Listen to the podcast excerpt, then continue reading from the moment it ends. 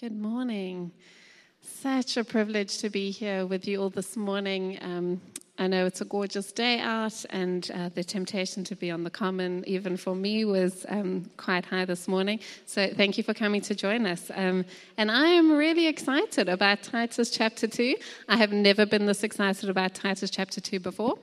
And I hope that after this morning, you too will be all about Titus chapter 2. Um, so, let's take a moment to open in prayer, and we'll get going. Father God, we thank you for um, your word. We thank you that it is alive and that it is real and that it is looking to encourage and transform us, Father. And we thank you for this opportunity just sitting in this space together now for the next 15 minutes. We pray that your word would encourage, it would challenge, it would um, break chains maybe in our lives that are holding us back from doing what it is you're calling us to. Uh, but we just pray for you to reign and for your message to come across in each of our lives this morning. In Jesus' name, amen. Anyone? Um, so let's, uh, there are uh, ser- uh, service sheets at the end of everybody's pews. Thank you, that's perfect. Uh, with the passage on, so we're going to read through that together and then dive right in. So, Titus chapter 2, beginning at verse 1. You, however, must teach what is appropriate to sound doctrine. Teach the older men to be temperate, worthy of respect, self controlled, and sound in faith, in love, and in endurance. Likewise, teach the older women to be reverent in the way they live, not to be slanderers or addicted to too much wine, but to teach what is good. Then they can urge the younger women to love their husbands and children, to be self controlled, to be pure, to be busy at home, to be kind, and to be subject to their husbands, so that no one will malign the word of God. Similarly, encourage the young men to be self controlled. In everything, set them an example by doing what is good. In your teaching, show integrity, seriousness, and soundness of speech that cannot be condemned, so that those who oppose you may be ashamed because they have nothing bad to say about us. Teach slaves to be subject to their masters in everything, to try to please them, not to talk back to them, and not to steal from them, but to show that they can be fully trusted, so that in every day every way they will make the teaching about God, our Savior, attractive. For the grace of God has appeared that offers salvation to all people.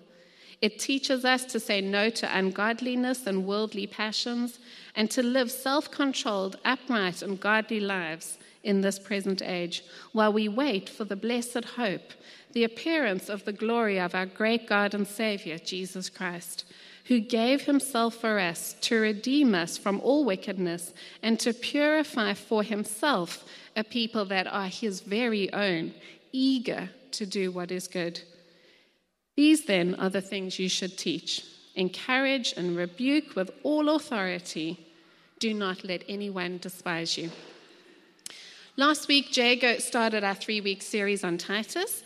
Uh, if you were here, we had a look together at Titus chapter 1, um, which Jago entitled Transforming the Church, which starts with godly leaders who stand up for the truth, which then leads to godly living.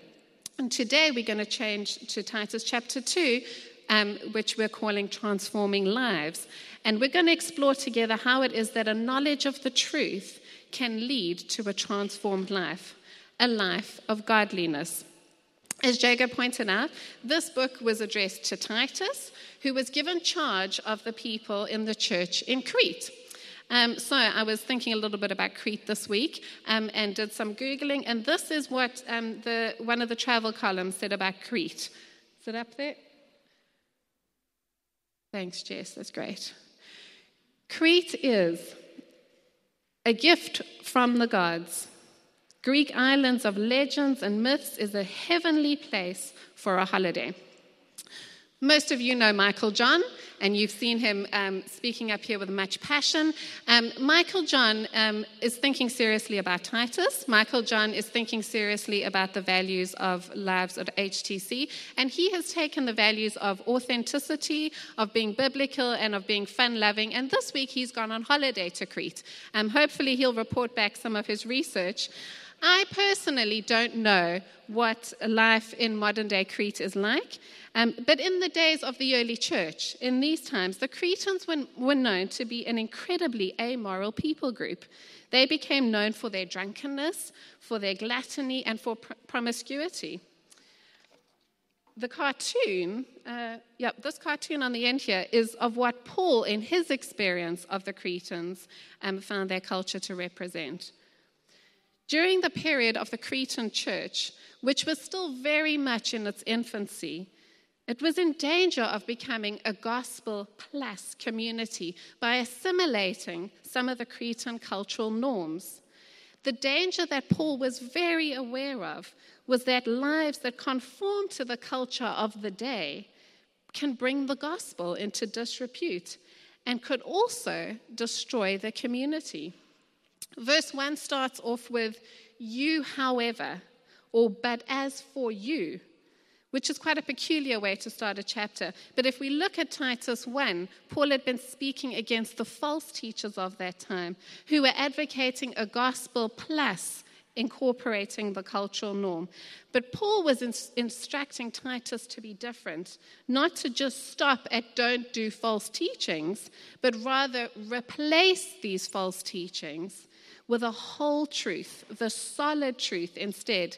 Teachings that, if we literally translate this, are, are, are healthy, healthy teachings, teachings that are without defect. Sound teaching promotes spiritual health. Sound teaching promotes spiritual health in both ourselves and in those around us. I grew up in a South African Baptist church um, where we were challenged continually to memorize scripture. And now, as an adult, when I face difficulties, those truths are often what anchor me. This morning, um, as we prepared for the challenge show, I chose this song, Pure and Holy, for the girls to dance to because it is a prayer that I have for the young girls in our community that as they commit the words of the song and the corresponding actions to their memory, that later in future, in future years, those truths will anchor them in the heat of the moment in temptation and in struggles that will inevitably arise. Verse 2 to 11 remind us that these teachings of the church are relatable to various groups in the church. And the charge is given to older Christians to teach and to be an example to the younger believers. People of every age and every position in society have a role to play. In this way, Paul is highlighting the inclusivity of God's love and of his community. Verse 2 the older men are challenged to live a holistic life of Christian dignity and dynamic faith. Self control was a huge battle for this community, clearly. It's mentioned here, then again in verse 5, and then again in verse 6 when he's speaking to the younger men and the younger women, and then later again at the end. It reminds us that we need to be able to master our wills, our tongues, our passions so as not to bring disrepute to the name of Christ. Then in verse 3, he speaks to the older women, and they're instructed to give evidence in their outward lives of their inner spiritual commitments. It was commonplace in Crete for women to drink excessively when they went to dinners, when they went to banquets, and as a result, they would lose self control of both their tongues, hence the reference to slanderers, and their bodies, where infidelity was really very commonplace. The standard that Paul is setting and that he is imploring the older women to be modeling is one of purity. The challenge to these women is to show themselves as, as women who have emerged from the Cretan way of life because of the grace that they'd experienced by putting their faith in Jesus. And once they had disentangled themselves from the impure ways and activities of their culture, Paul goes on to then entrust them with the incredibly significant responsibility to teach what is good, which more accurately translates as to call people back to their senses, equivalent to a slap in the face. We all know that in our own lives and in our own journeys, we've had moments when what we've needed is a very honest calling back to our senses, So, this was a key responsibility. And this passage, as I've read through it, I've kind of been sitting in the middle here. I, I, wasn't sure. Well, when I, when I looked at it initially, I was sure I was a younger woman. But now, as I read it, I realize that at some moments I'm an older woman, and at some moments I'm a younger woman. I've had some incredible older women in my life who've been phenomenal at honoring God and a life that is a representative of the gospel as they serve others. But now, as I look around me, I see increasingly that there are younger women around me. And the question for myself is do I motivate these younger women in both my words and my actions to live a way that is honoring of God? In verse 4 and 5, Paul's encouragement to the younger woman is whatever work she finds herself committed to do, that she does it with purpose and with kindness. To both those inside of her home and those she conducts business with outside. And in all of these things, to ultimately make sure that the gospel is not brought into disrepute. He's not dictating what a woman's work should be. He's not saying, what he is saying is that whatever we do with our days, whether it's working in a high profile city job, or whether it's raising children, or as Lucy said, serving in the mission field, that this is done graciously and it's remaining true to the gospel. Not gospel plus or even gospel minus the bits that aren't really attractive. The Cretan trend was for a woman to be idle and to go from house to house. And we all know that there is increasing likelihood of falling into sin and into temptation when we are idle. Then in verse 6 to 8, Paul minces no words in saying that the fundamental characteristic of younger men's outward conduct is to be self controlled in everything. Titus then is exhorted to be a good example of this, to be above reproach, as he is an ambassador of Christ and a champion of the church. Both his words and his deeds must be full of integrity. The message um, translates this verse as show them this by doing it yourself. And one of the problems with the false teachers of those times is that they would claim to know God with their lips, but their actions would deny him. Speaking impulsively, I know, starts arguments. But a person who does careful Bible study and who is thoughtful and who listens before he or she speaks is much more likely to display integrity and to be a better representative of Christ. Being quick witted isn't necessarily as close to godliness as our culture sometimes implies. The use of the word slave in verse 9 is more helpfully and accurately translated as bond servant, someone who serves in the home or serves on the land. Paul is not for one minute promoting or condoning slavery, but what he is saying is that whatever station we find ourselves serving in, for our work to be pleasing, to be done in a satisfactory, acceptable fashion that meets, that meets our superiors' expectations. My parents relocated from England to Johannesburg in South Africa in the late 70s, which was at the height of the apartheid unrest. My mum befriended a neighbor's maid by the name of Hilda. And as they were often both at home housekeeping all day, they would sit and have lunch together. Then, when as a family we, we came over to the UK for Christmas one year, our house was broken into. Everything was stolen, even the food in the pantry. During the offender's getaway, they shot and killed one of the neighbors who confronted them.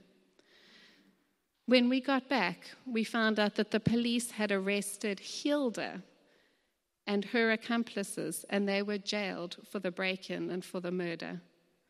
This was devastating for us.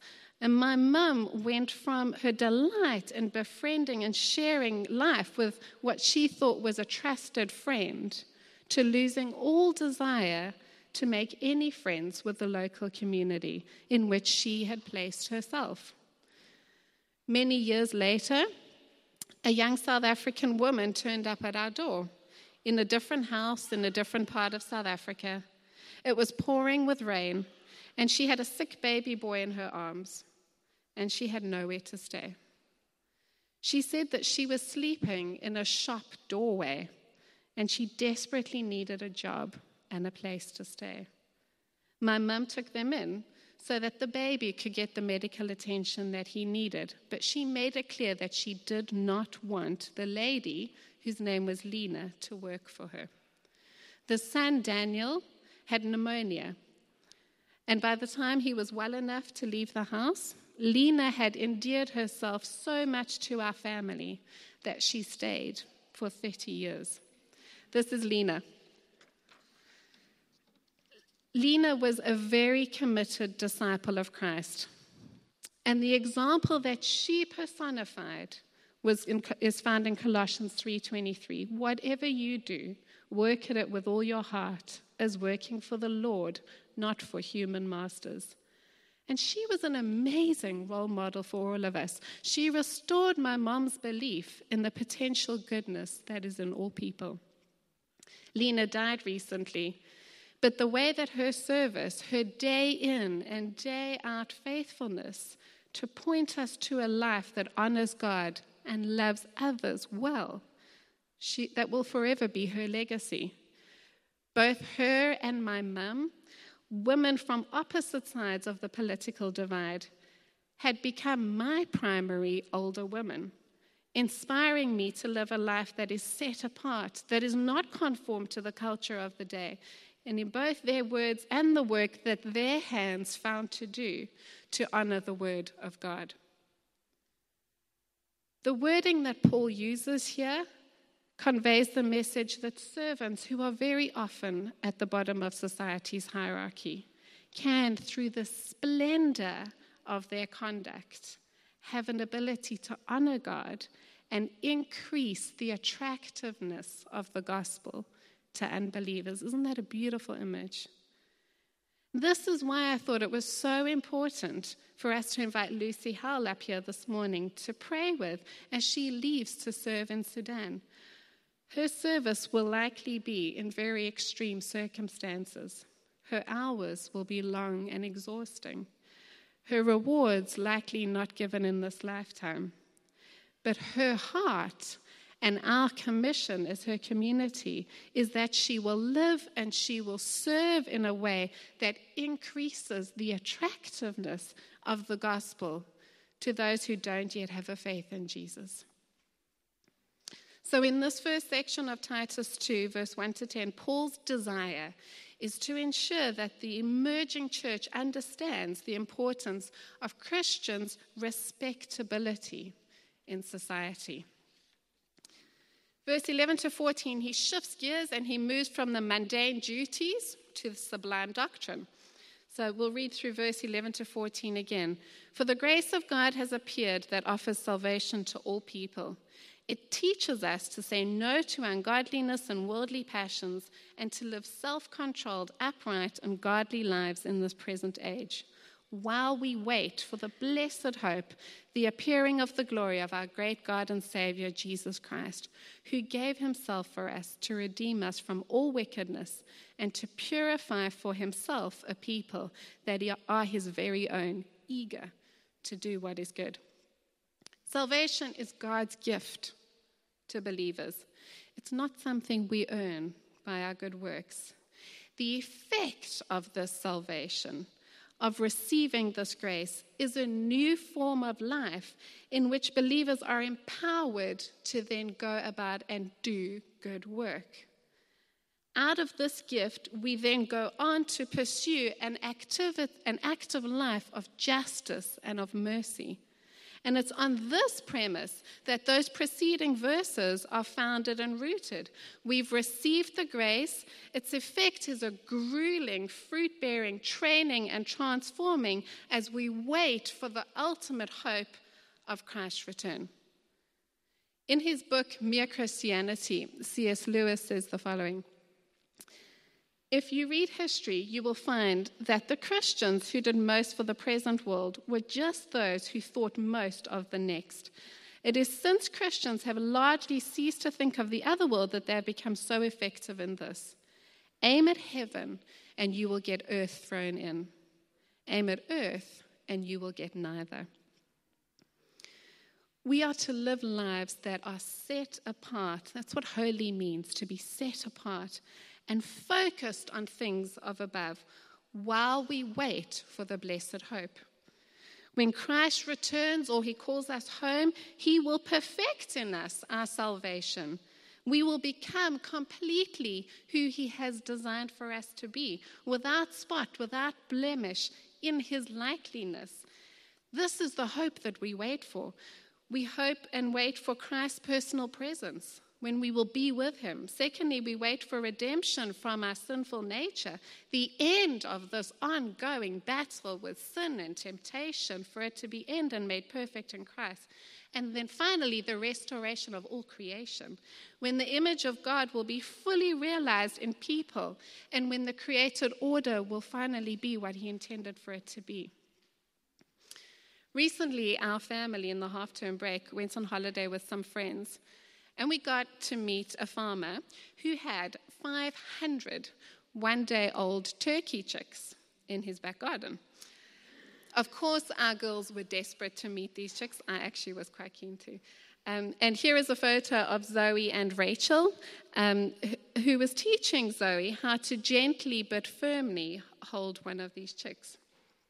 So when we got back to work the next week, I was chatting with one of my colleagues and telling them how much the girls loved um, getting to see these chicks. And she very helpfully suggested um, that we hatch some chicks of our own at home. Um, and when I asked her, well, that's a great idea. How do, how do I go about doing this? She said that if I put an egg under a really strong light intensely for, for, for, for a little bit, um, we would soon have our own chick hatching. And I didn't realize how easy it was to hatch my own chick. Um, at this juncture, another colleague, um, far more knowledgeable in the ways of the chicken world, interjected. Um, and she informed us um, that if we wanted to hatch our own chicks, we would need to have fertilized eggs. the type that I buy at Sainsbury's, or even the organic Waitrose version, they wouldn't hatch no matter how long I left them under that light. Even if I sat on them for a week, she said, all we would get was hot, smelly, potentially scrambled eggs. Yes, now these are the things of above that we talk about at the staff office. However, this did get me thinking that no matter how hard we try to warm this egg, to incubate it, to replicate the same environment that the mother hen would have created. If that egg wasn't fertilized, there would be no chick to look forward to. And likewise, I think that sometimes as humans, we find ourselves working really, really hard at doing the good stuff, at acting in ways that are pure and holy, but without them happening as a response to the gift of His grace, to His life altering work in us that Christ completed on that cross. All we will be doing is tantamount to sitting around warming eggs. Similarly, if we have accepted the gift of Christ as our Savior and know His love and His forgiveness and the power of His grace, but we don't live in a way that adorns the gospel, in a way that gives it good repute, then our faith is dead, and there will be no new life or hope to be looking forward to. Jesus gave himself on the cross not only to secure our forgiveness, but also to redeem us from the wickedness of our ways. To say, in effect, there is another way. Walk with me, and I will lead you in it and as such to be purifying for himself a people that are his very own, that are set apart, that are eager, that are zealous, that are not reluctant, but are desperate, chomping at the bit for an opportunity to do what is good. These are the lives that are to be pure and holy, to be set apart. That's what the dance that the young girls did this morning was all about.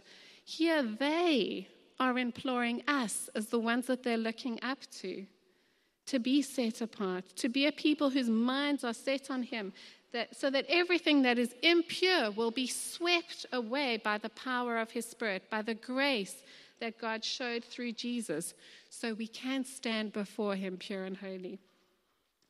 Gandhi has famously said the following Your beliefs become your thoughts, your thoughts become your words, your words become your actions, your actions become your habits, your habits become your values, your values become your destiny. This is exactly what was going on in Crete.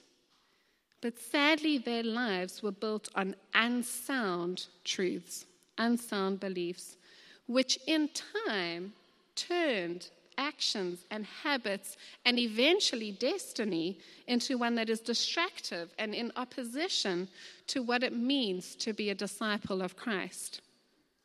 Instead, I think what Paul would likely encourage us to do is the following Receive grace that reveals the truth, teach the truth, it establishes your belief. Your beliefs will purify your thoughts. Your pure thoughts lead to holy action. Your holy actions set your life apart. Your life points to Him. Your hope is not disappointed. In closing, I wanted to share with you some photos of these paintings that I've come across recently. Most, most of them over at Trinity House, one of them in Starbucks. Um, but all of them are of this church, Holy Trinity Clapham. And uh, if you just flick through those slowly, uh, there's five of them. Um, that'd be great. Thank you. They're all really, done, really well done. But the very last one, the one This one, thank you. This one's my favorite. And as I look at it, I'm reminded that Holy Trinity Clapham, the church not of Crete, but the church of Clapham, is in many people's line of sight. For this artist, HTC fills their window frame. And it got me thinking about the fact that we are encouraging, Jago this morning was encouraging all of you to go out into Clapham with these Clapham Sunday pamphlets, inviting people to come into this building that for so many is just something that is in their line of vision. But for each of these five different artists, they have all clearly painted HTC, but from their own, unique viewpoint. Whether we like it or not, we are God's people in Clapham. We are set apart. We are walking pamphlets or invitations or tracts of His truth. Do our lives and our actions adorn His gospel? Do they make people want to come into this place, to meet the one that we claim allegiance to, and live in service of in a continual hope of His return and eternal reign? whether we like it or not, are those saved by grace, as those saved by grace, we are walking tracts.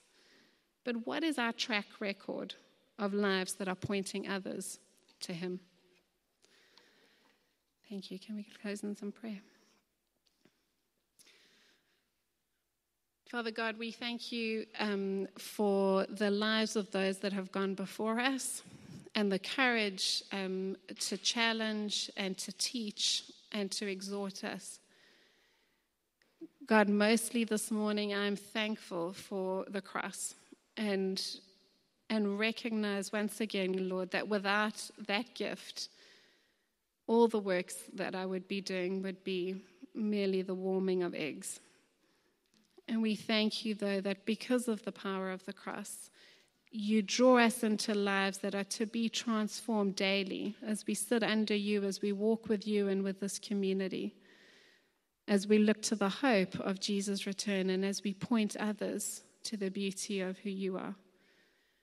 Father God, we pray that you would continue to convict and to challenge us and give us courage to step out and, and turn aside from things that, that we know are countercultural or are, are cultural, but but in addition to the gospel, Lord, we just pray that you help us turn our backs on those. We pray that you would be glorified in our lives. In Jesus' name, amen.